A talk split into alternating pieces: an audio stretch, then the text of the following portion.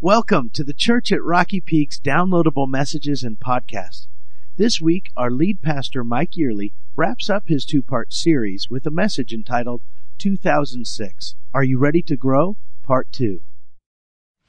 Well, it's great to be with you again as we launch this new year. If you were here last week, which I realize most of you weren't, but anyway, um, we started a new series. Not that I'm bitter or anything. No, no, I'm not bitter. It's just, you know, welcome back. Um, but uh, we started a new series called, this is a two-week series called 2006, Are You Ready to Grow? And, and base, the basic premise of this series is that God is going to come to each one of us this year with new opportunities for growth. But whether we grow or not is not automatic. It's whether we're ready to walk through those doors when God opens them. And so today we're asking, this week and uh, last week we've been asking uh, six important questions. You might say, I thought there was supposed to be seven. And yeah, there was, but there's only six. And so we have six important questions um, of Are you ready to grow? And so last week, um, if you weren't here, uh, again, which most of you, but anyway, um, let me. Uh, let, let, me go over for those of you who missed or for those who were still asleep last week. Um, I think that takes in most of you. But anyway, uh, last week's chess class, there was three questions, all right? They're on your note sheet. Number one, we asked the question, are you ready for change? We saw that God is in the change business. And that when He invades our life and He comes in, He begins to change us from the inside out. We talked about the Greek word meta, uh, the, the, word, we get our word metamorphosis. How it's how a, how a tadpole becomes a frog. It's how a, a caterpillar becomes a butterfly. And we talked about God's out to change us. And so are we ready to change? The second question we asked is, do you have a plan for growth? And we said that, you know, when God starts a change process in us, He often, uh, He puts a desire in us to change. He starts kind of cultivating that. But there are often some specific steps that we need to take in order to actually change. And so we talked, do you have a plan for growth?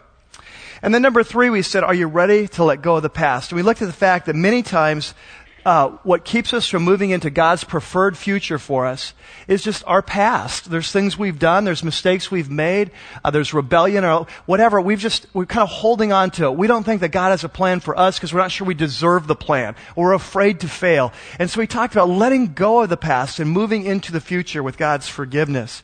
And so if you weren't here last week, um, I encourage you to go online, uh, download it to your iPod, buy a CD afterwards, but listen to these questions and, and kind of go with us into this, uh, this new year. Now today you'll notice there's three more questions and again, just like last week, in front of each question is a blank space. And that blank space is for you to grade yourself. Now, if you were here last week, you know that we kind of had a rule that you don't have to grade yourself during the service because there may be someone next to you. You don't really want them to see you're great. And so that's okay. Just take them home, kind of grade it in your brain right now, and then take it home, write it down, think about it, pray about these questions this week. It's just a great way to see if we're ready to grow this new year. Now, let's jump in. Are you ready to grow? Part two. Um, this first question is very different than the three we looked at last week. Remember last week they were all big picture questions. You know, are you ready to change? Or do you have a plan? Um, are you ready to let go of the past? I mean, these are big picture uh, kind of big focus type questions. This next one's going to be very specific. So only one of the six is very specific. But hang with me. If you wonder, like, why is it there? It, it'll come, I think it'll get clear as we go along. Here it is. Number four. Is your financial house in order? And I might say, like, of all the questions you could have asked us, I mean, you started with 10, you moved to 7, now you're down to 6. Um, but of all the questions you could have asked us, why this question? Of all the things you could have focused on, and, and I'll tell you why. It's because the longer I'm a leader, the longer I'm a pastor, the more I realize what a huge impact our finances have on all of our life. There's one of those areas where they can be a blessing or a curse. And it's one of those areas where many times as Christians, Satan wants to immobilize us. He wants to take us out of the game. He wants to it's one of those areas where if, if we're sort of like behind the eight ball and things are not going well financially and we just can't pay our bills and we got credit piling up and so on, it just takes so much time and energy and focus on this that we really can't focus on the growth areas of our life that he wants. It's amazing the conflict, for example, it can cause in families. It can take us out of the game serving wise. It can take us out of the game uh, giving wise, cause huge problems uh, in, in our family just because of the area of finances.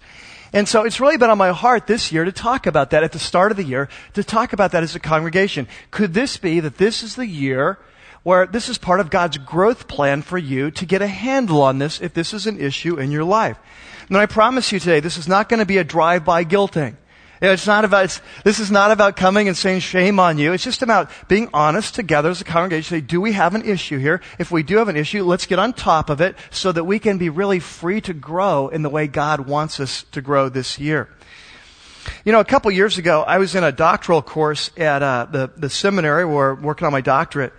And the, the professor there had some fascinating statistics about finances in, our uh, in America for the average American. And uh, a couple months ago, because I didn't really trust him, uh, I went online to check it out at highly reputable sources like Yahoo and, uh, you know, Motley Fool, um, and uh, the Reserve Bank at San Francisco, the United States Reserve Bank. And, uh, and here's some statistics, and just kind of see if you can relate to this here. Probably if we're an average group, you know, we'll probably relate to this. See if you can. Um, if you're an average American, then you have about nine or more credit cards. Remember nine credit cards. And on those credit cards, it's interesting, the debt in our country has raised. Back in the 1990s, for the average American, they would have about $3,000 worth of credit card debt. Well, now that's to, risen to $8,500 in just that short amount of time. Um, it's interesting. Uh, about 48%, about half of credit card users pay the minimum monthly balance. About half of us. And, and you know what that means? Um, it means that we're basically tithing to Lord Visa, right? Because you stop and think about it um, uh, you know, like you, normally in credit cards, you usually pay in 10, 20%, right? And so it's like a tithe or like a double tithe to Lord Visa every month when it comes in. You know, we just kind of bow down. Okay, here's our money. Um, uh, what this adds up to for our country, this is unbelievable to me. That is, as Americans, we spent last year on our finance charges, okay, $50 billion. Now, to put that in perspective, I saw in USA Today today, uh, I was reading in the entertainment section, it said it's been a, be- a, down year for movies, you know, this year. And so movies have only taken in about $9 billion this year. So we, we do 9 billion entertainment movies, we do 50 billion in finance charges that are getting us nothing for our money except buying us time. Okay? Average college student, if you're in college, you'll see if you're average, you got about three credit cards. And the average college student already has a debt of $3,000. So you're well on your way to the great American debt dream. Um, now, the interesting was saving. Here's, here's an interesting one. The last half of the 20th century, as a nation, the average person saved 8% of their income. That has fallen now to the average person saves 1 to 2% of our income. And what this does is means that we're becoming a nation of debtors. You know, gives new meaning the Lord's prayer. Prayer.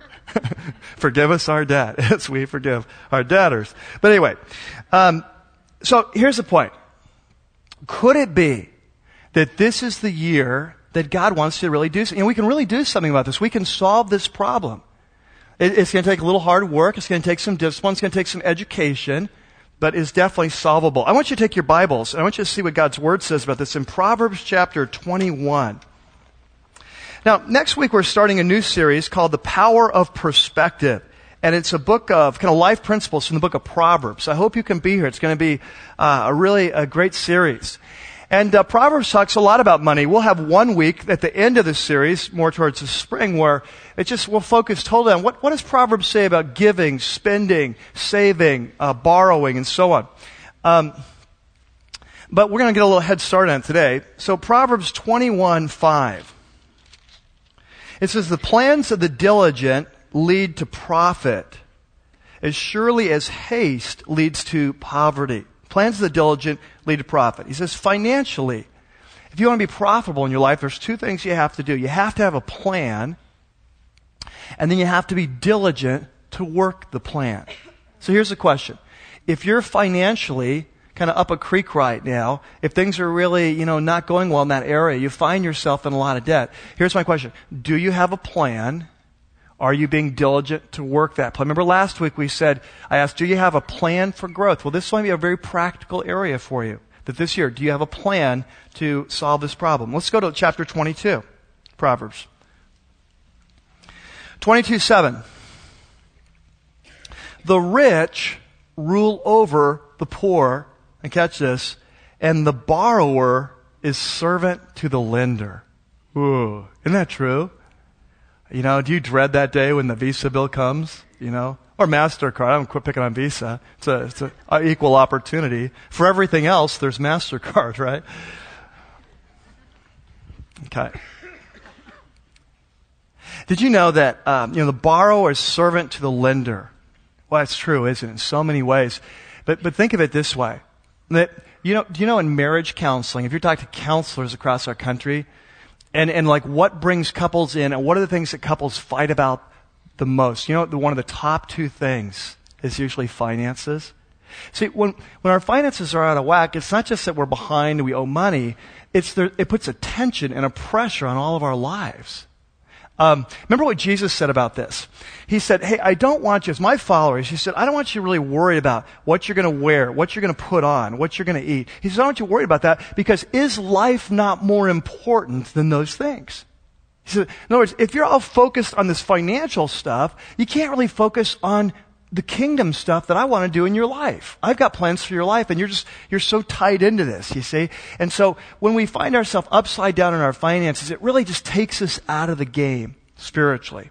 So, here's what I want to do. I want to, I want to, uh, I want to challenge you this year. Could this be the year? You know, we've been advertising these course, uh, courses, uh, last, last, uh, last uh, hour I called it Crown Credit. It's not Crown Credit. It's Crown Financial. Okay? These, these, these courses, it's a 10 week course. We've been pushing them. The reason why we've been pushing them so much is because this is just becoming a really high priority in my heart for us as a congregation. I want to see us as a congregation move into the year with financial freedom so that we're free to serve and see what God wants us to do. And so these courses, you know, there's multiple ways to do it. You can go right over afterwards. If this is your, if God's putting it on your heart, you can sign up and it's a 10 week course and, and you'll, you, it's just amazing what you'll learn. And it's a great spiritual experience as well because there's so much time in God's Word. Um, some of you are in life groups. There's another way. This year, your, your life group can elect to say, we want to bring in videos of the Crown Ministries, and we can do them right in your life group. You don't have to even change life groups. You just do it right there. What an awesome thing to do. Or if you say you want even more, you can actually bring a trained facilitator. We will provide that into your life group. And they will come in and you'll study this together. You do the videos have the trained facilitator and they will walk you through. You can keep your very life group together just for one quarter. And it wouldn't be great as a group. So you see, there's all kinds of opportunities. I just want to challenge you. Maybe this is the year for that. And I want to encourage you, you know, maybe, um, well, there in your note sheet, to what Jesus said, how important this was spiritually. He said, um, if you have not been trustworthy in handling worldly wealth, then who will trust you with true riches? Jesus says that our stewardship of our finances is kind of like the first grade of spirituality. He says, if, if, you're, if you prove yourself trustworthy in this financial, physical realm, then I will give you true riches in the spiritual realm for eternal significance, you see? But I'm looking to see, will you be responsible there? And so if you haven't been, hey, maybe you were never had training. Research says that most Americans have never had any practical training in handling your finances. We try to figure it out. Maybe you never had the, the education and how to do this. Um, maybe you said, no, I do have the education. I knew I shouldn't put it on my visa. I just did it anyway because I wanted it. And it was a bad thing. And I, I recognize that. Well, great. But remember, one of our principles is, are you ready to leave the past behind? This is not about beating yourself up over what you already are. Let's just, let's just leave it behind. Let's look for a solution. Let's move into the future. Uh, financially strong as a congregation, personal finances, our church finances, so we can be really available to God for whatever He wants to do. You see? Okay, that's question number four. Now let's go back to some more generic, uh, broader based type questions. This next one's kind of fun. At least it's fun for me. May not be quite as fun for you. But it goes like this. Are you ready for risk? Remember, the question is, are you ready to grow this year? And what I'm saying is that growth always involves risk. I don't know if you've thought about this, but faith and risk are like two sides of the same coin. Whenever God asks us to take a step of faith, it always involves a step of risk. That's why it's, you need faith. I mean, if it were no risk, you wouldn't need faith. You're just like, oh, you know, no risk. Just, you go. So faith and risk are like, they go together. And they're one of God's top priorities to teach us how to grow, how to trust Him, how to be willing to step out and take risk with Him. Now, I'm not talking about stupid risks. All right? I want to be real clear. Yeah, I, I, I read about a sign once. It was on a fence in Indiana. It was on one of those you know, places where you graze cattle and stuff like that. And here's what the, the fence said. It said, uh, if you cross this field, you better be able to do it in 9.8 seconds. dot, dot, dot. The bull does it in 10. I'm not talking about crazy risks, okay? I'm not talking about that you take this risk and like, what are you doing? You know, all your friends and, and your wise counsel in your life are saying, that's really stupid. Don't be doing that. And, oh no, God will support me, you know, and, and God's gonna take care of me. And we kind of blame our stupidity on God. I'm not talking about that kind of a risk, okay? But I'm talking about those times in our life when God comes to us and we know God is calling us to step out of our comfort zone and to do something that's a little scary, something a little risky, something that takes a step of obedience, something that's a little dangerous. God's really into this stuff, I'm telling you. It's funny how the, the non-Christian world often looks at Christians as being the people who play it safe. Oh boy. Oh boy. If that's true, we got a ways to go. Because I'll tell you what, when you look at the Bible, God is always calling people to risk. In fact, when God shows up, hold on to your seats. Uh, let me give you some examples. Uh, Abraham. Remember the story of Abraham? Some of you are using your life journals, and if you are, in the, if you're in the black journal, for sure, I know this week you read about Abraham, probably the other one too. And, uh, and so God shows up to Abraham and says, Abraham, I got a plan for your life. Great, what is it? I want you to leave everything precious. I want you to leave your homeland, leave your country, leave your extended family. And I want you to go to, well, I don't really feel comfortable telling you yet. You know, uh, just head in this direction. I'll let you know when you get there. Now, how many of you want to make a move like that tomorrow? And it's like, kind of scary, isn't it? Kind of risky. Uh, how about Moses? Remember when Moses, he left Egypt because he killed somebody. There was a warrant out for his arrest. Remember that? And so now, you know, years later, God comes and says, Moses, I have a plan for your life. You're going to go back to the head warden of all of, of Egypt. We call him the Pharaoh. And you say, reporting for duty. And here's your message. I want you to let all the prisoners go. Not just me. Let's just let all the slaves go. Oh, how many want to sign up for that assignment? Now here's one. Joshua. Okay, Joshua, I want you to lead the nation of Israel in the promised land, but I want to wait till the, the Jordan is at flood levels. And then we're going to walk through it. And then after you do that, he says, we're going here's the plan. I want you to go and march around this city of Jericho. You're going to look like an idiot. In fact, everyone in Jericho, they're going to be laughing at you. Idiot Hebrews. Uh, but just trust me. It's going to work out. You know, a little risky, um, how about this? Gideon. Remember Gideon? God calls Gideon to lead the charge against their enemies, the Midianites. There's like huge. I can't remember exactly the number, but it was something like the Bible describes it. The Midianites were like, you know, covering the sand of the seashore. So this is huge, you know, 180,000, some, some huge number. And he says, Gideon, I want you to lead the charge against the Midianites. And Gideon, are you sure about this? I mean, I, I, have hardly any people. They got a ton of people. Are you sure about this? Yeah, I'm sure. Well, I'm not so sure that you're sure. So I'm going to lay down this sheepskin here and do this fleece thing. Would you make it wet? And then we make it dry. We just run through that drill for a while. Okay, I'll do it. And then, then God says, okay, but one more thing, Gideon. You got way too many guys. There's few too many people. Well, like how many? Oh, thousands. Well, how many were you thinking of, God? Well, I think 300 to do. Yeah, you want to be leading that charge? How about Esther? You know, she comes before uh, the, the whole Jewish nation is going to be wiped out. She's the queen. Her uncle Mordecai comes in and says, you know what? You're our best plan. We want you to go before the king and ask him to protect us as a nation. Now I understand that if the king, when you come in, since you're coming without an invitation, if he doesn't extend your the scepter towards you, I realize that means you're going to die. But oh well. You're our best bet. You know? How about this? Nathan. God comes to the prophet Nathan. He says, Nathan, I've got some bad news and some worse news.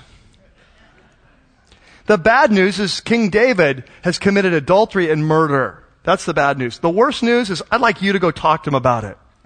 you know, Peter and John. Jesus comes by, hey boys, why don't you leave your nets? Don't worry about your family. Will take care of them. Would you come with me for the next few months? Now, you see what I'm saying? Whenever God shows up in our life, it gets risky. In fact, if you look through the Bible, I challenge you, look for an example. I couldn't think of any this week. Think of an example when God shows up and things stay the same. God shows up, He says, hey, just want you know, everything's going great. Kick back, have a lemonade, put it on cruise control for a while. I'm just happy the way things are. I'm saying, no, no, no. When God shows up, it's always time to, you know, first thing in the Hebrew, fasten your seatbelts. You know, it's the first thing that happens. All right. Now here's the point. Chances are in your life this year that God is going to ask you to take some risks. Might be big, might be small. I don't know what they are. We'll talk more later. I'll give some examples later. But chances are he's going to ask you to take some risks. My favorite risk takers in the Bible is the apostle Peter.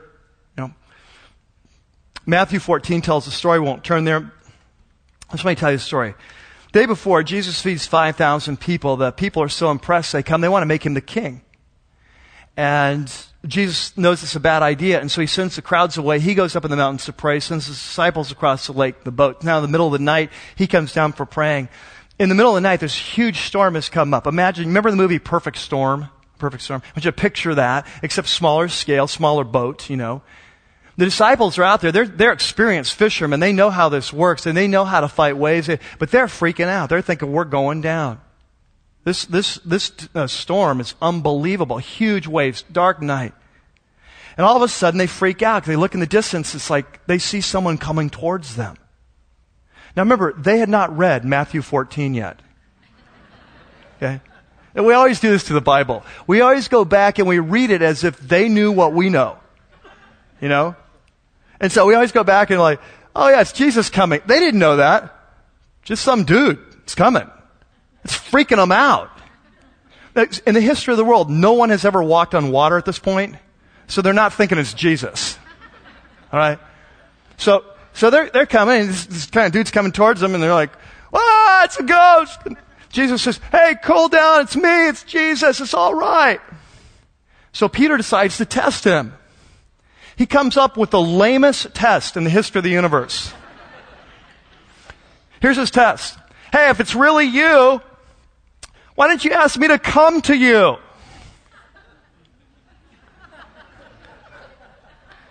I'm thinking like, if it's me, I'd be going like, what's your mother's maiden name? You know? Yeah. You know what I'm saying? Hey, we talked last week, just you and me. What did I say? You know, I'd be thinking, could you do a handstand? You know, something. No, no, no. It, come. Like, what's that going to prove? If it's a ghost, you're going to drown, right? And so Jesus says, come on, Peter. You gotta be, Jesus, his heart had to be just so full. It's like, I love this guy. And he can't think worth a bean, but he's got the heart the size of the world, you know? Like, he goes, come on, Peter. And Peter gets out of the boat and he gets, he gets to do what no one else has ever done. He gets to walk on water. Can you imagine what a growth experience that was? Can you imagine his grandkids? Hey, Papa, will you tell someone about walking on water? You know? Well, I got out of the boat and it was really cool. You know, many times we tell that story, we focus on like, oh, Peter, he took his eyes off Jesus, he began to sink. Are you crazy? There's like 11 guys who stayed in the boat. You know, it's like he's my hero. He's the one guy who went for it. I care less how the end of the story goes. He did it for a while, you know? He, he took the risk and he grew and Jesus was there to pick him up when he failed. And I love that about Peter. Well, you know, in our lives, that's how it always works. There are times when you want to grow in your life, God's going to call you to get out of the boat, to get out of your comfort zone. I guarantee you, I guarantee you that this year He's going to ask you in some way to get out of the boat. It's what God followers have always done. They've always been risk takers. I was thinking through our life this last year. It's just been such a wild year. You know, a year ago, we thought we knew what was going on in our lives. You know, we're down there in North San Diego County. A lot of you know this story. Some of you are new. We lived there our whole lives. Been part of a little church that started off as a couple hundred people, had grown to 5,500 people. Learned ministry there, family there, friends there. It's all set. And then that Stan Lubeck. now, Stan calls. You know, it's January 4th, he called. This last uh, anniversary is this last Wednesday. Stan calls. And all of a sudden, we sense God saying, Hey, come to me on the water. I want you to leave your family, leave your friends, leave the blessings you've had here, leave the beach. Not the beach. Uh, leave your new kitchen. You know, you know, and go to a land that I will show you. It's the way it always works. It's the way it always works. You know, you want to grow, there's going to be some risk involved. See, there's a, there's a price we pay for growth. The price you and I pay for growth is risk. But there's a price we pay for staying in the boat, and that price is stagnation. He says, really, in the spiritual life, there's really not the, there's really not the option of coasting. Coasting's not an option. You're either slowing up, you're, you're slowing down, or you're speeding up. You're growing, getting better, or you're, you're dying. But the cool thing is, is that risk always leads to reward.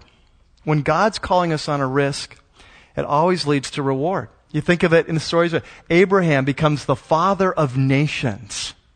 He leaves his extended family, but he becomes the father of nations. Moses becomes one of the greatest spiritual uh, leaders in all of history. Joshua, he gets the last laugh, right? The walls come down. Um, Esther, she saves the whole nation. Peter and John, because the leaders of the most powerful movement in the history of the human race. It always works out. I was thinking of our lives. You know, we are so thankful. I am so thankful for Rocky Peak. I am so thankful that God asked us to get out of the boat. I could not be happier to be here. I've seen the growth in myself. I've seen the growth in my wife. I've seen the growth in my family. I've seen what God's doing at this church. I'm so excited about the future. But see, growth like that only happens we get out of the boat. We just have to, have to take. Now, what would that look like in your life? I want to get as practical as I can, and I want to give you some examples.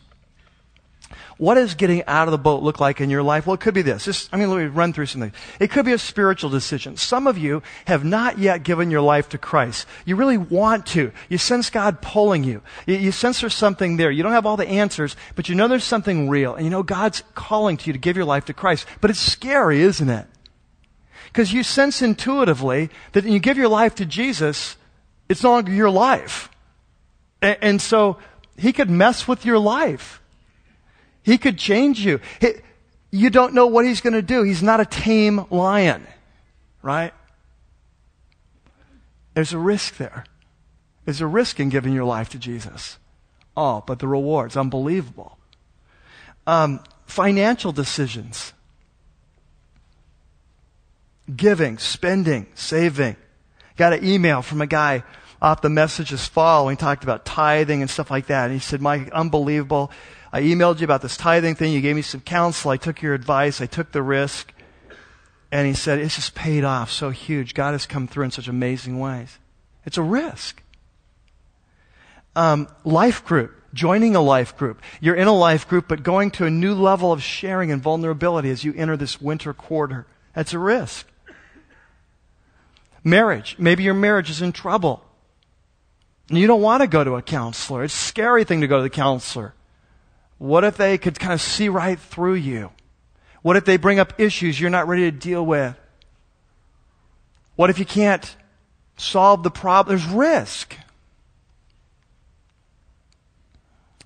Ministry decision. I talked to a young lady yesterday who came up and said, Mike, I really feel like God's putting on my heart to start a, um, a life group for Spanish speakers. And I'm like, that is such a beautiful dream. So it's kind of scary for me.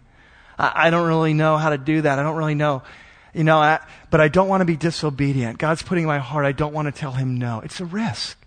Maybe there's a new ministry decision in your life this year that's ahead of you. Here's one. Maybe it's a, a relationship, like a forgiveness issue. There's someone that's hurt you and you've been holding on to that. And it just feels so risky to let it go. Like if you let it go, they're going to get away with something and the universe is going to be off centered. And it's a risk. How about this, a mentoring or a friendship? Maybe there's someone that you, God's putting in your heart, you would really like to ask them to mentor you or to be closer friends. And yet, if you ask, they may reject you. There's a risk. You live in a home where there's domestic violence. You've been pretending for years that it isn't the case, and yet God is calling you to come out and be the, the truth that this is an abusive situation. You need to get help. You're a man and you have a pornography issue. And you know it, and your wife knows it, and it's breaking both your hearts and it's tearing your marriage apart. And you know there's a group here at the church. It's for men's purity that can help guys learn to overcome this difficult area of our lives. And and you've been thinking about going, but it's scary. It's scary to go, to let other guys in on what you struggle with, and what will they think? And hey, if you go to a group, now you really will have to change, and it's a risk. You're living together. You're not married. You know it's wrong. You know it's sexual sin. You know that God's not pleased. You know it's not okay. And yet you're not sure. Well, if we, if we make a commitment to be sexually pure, that means we'd have to move out and then we don't, we don't know where we live and we don't know if we can financially afford that. Oh, it's a risk, you see. Can I tell you that? The kingdom of God advances on risk. The kingdom of God always advances with risk leading the way. It's the way it is. Always has been, always will be. There on your note sheet, great quote by a guy named Ron Osborn. He says, unless you try to do something beyond what you've already mastered, you will never grow. Boy, is that true. And then this anonymous quote that I came across years ago, and I, I, I love this quote. Someday I'm using it. Well, here's the day. To venture out is to risk appearing a fool. To weep is to risk appearing sentimental. To reach out to another is to risk involvement. To expose feelings is to risk exposing your true self. To place your ideas and your dreams before the crowd is to risk their loss. To love is to resist, to risk not, uh, not being loved in return. To hope is to risk despair. To try is to risk failure. To live is to, ris- to risk dying. But risk must be taken because the greatest hazard in life is to ri- risk nothing. The person who risks nothing, does nothing, has nothing, is nothing. He may avoid suffering and sorrow, but he cannot learn, he cannot feel, he cannot change or grow or love or live. Chained by closed-mindedness, he becomes a slave and he's forfeited his freedom, for only a person who risks can truly be free. Isn't that good? That's powerful stuff. Think God would say amen. Jesus would say that's right. Remember the parable the parable of the talents, and the guy that took it on the chin in that parable is the guy who says, I don't want to risk. I'm going to take my talent. I'm going to put it in the ground. No risk here. And Jesus says, we got a place for people like that. It's called outer darkness. It was his way of encouraging us to take a risk. All right, number six. Now, this number six is, this is just kind of a really weird question to end with. I, I admit it you're going to be saying, like, what are you, is that the best you could do? You had all these weeks to prepare. You had 10 questions. You've cut it down to six. This is it. I mean, 2006. I mean, we're ready to go. This is our last question. This is it. This is the best you could do. Okay, well, just hang with me, all right? I think you'll like it by the time we're done. Are you ready to open your box? Let me tell you a story. This guy named uh, Michael Kami. This is the time I read this story. He's an atheist. He's a high powered business consultant. Very successful guy. In fact, at one time he was the director of strategic planning for IBM during their years of rapid growth. Later on, Xerox hired him away, and this is like 15 years ago. So Xerox hired him away for a seven-figure signing bonus. You know, so the guy's really good at just consulting and strategic planning. And one of the questions he asks when he gets together with CEOs and uh, uh, to talk about their company or their personal growth, one of his favorite consulting questions, he says, "What's in your box?" It's his way of saying, what is your top value in life? What is your top priority as a person or as a company? What are we shooting for here? He says, I, if you can tell me what your top priority is for your company or your personal life, then I can help you strategically figure out how to get there. But if you can't tell me what your top priority is, then I can't tell you how to get there. And he says, so I want you to imagine there's a box here on the table, and I want you to figure out what your top priority, your top value is in life, and I want you to, to boil it down to one word, or maybe two words, and then we're going to put that in the box. And once that's in the box, then I can be of help to you. Well, one of the guys that's consulted with him many years ago is a guy named Bob Buford. Bob was a wealthy entrepreneur. He made his money in the cable TV business, made, you know, just gazillions of dollars, just, you know, really, really super wealthy. And so in his mid 40s, he's like, what am I going to do with the rest of my life? I got more money than I could ever spend. You know, I just don't need money anymore. And, and Bob happened to be a Christian. And he said, I wonder if God has a plan for the rest of my life. I wonder if there's something unique he wants me to do to focus in to build his kingdom. And so in trying to figure that out, he hired Michael Kami to come and consult with him. Now, of course, Michael, uh, at least like I said, at the time he wrote this, he was an atheist. And so he sits down with this atheist consultant and he pours out his heart for about two hours. He says, Michael, let me tell you who I am. He says, here's my past. Here's what I'm thinking about my future. Here's my successes. Here's my failures. Here's my strengths. Here's my weaknesses. Uh, here's my faith in Christ. You need to know that about me. I'm a Christian. I'm committed to Christ. And he kind of goes through his whole thing. Spends like two hours. And he says, Michael, I'm just really confused. I don't know what to do. And Michael Kami, this atheist consultant, he says, okay, I got a question for you. If you can answer this question, I can help you figure out your life. Here's, just, here's a question. What's in your box? So I've been listening to you for the last two hours. He says, pretty clear to me, it's one of two things. It's either making more money or it's figuring out what Jesus wants you to do and doing that. It's either making more money or it's Jesus Christ. If you can tell me which of those is going to go into your box, that I can help you figure out your life. But he said, if you can't figure out which of those two things, you're going to vacillate and oscillate between these two values, and you're going to just never be able to get on track. You're not going to be able to have a focus for your life. And Bob, as he tells the story, said it was amazing sitting there and having this atheist consultant calling him out on his faith, you know. And he said it was like, you know, being deer in the headlights for a while. What was he going to put in the box? How is he going to answer the question? And finally, it came to a point where he said, okay, here's where it is. It's going to be Jesus Christ. I don't care if I'm making more money. I need, I need to please Jesus Christ. I'm putting Jesus in the box. And then Michael said, okay, then I can work with you on the strategic implications for your life.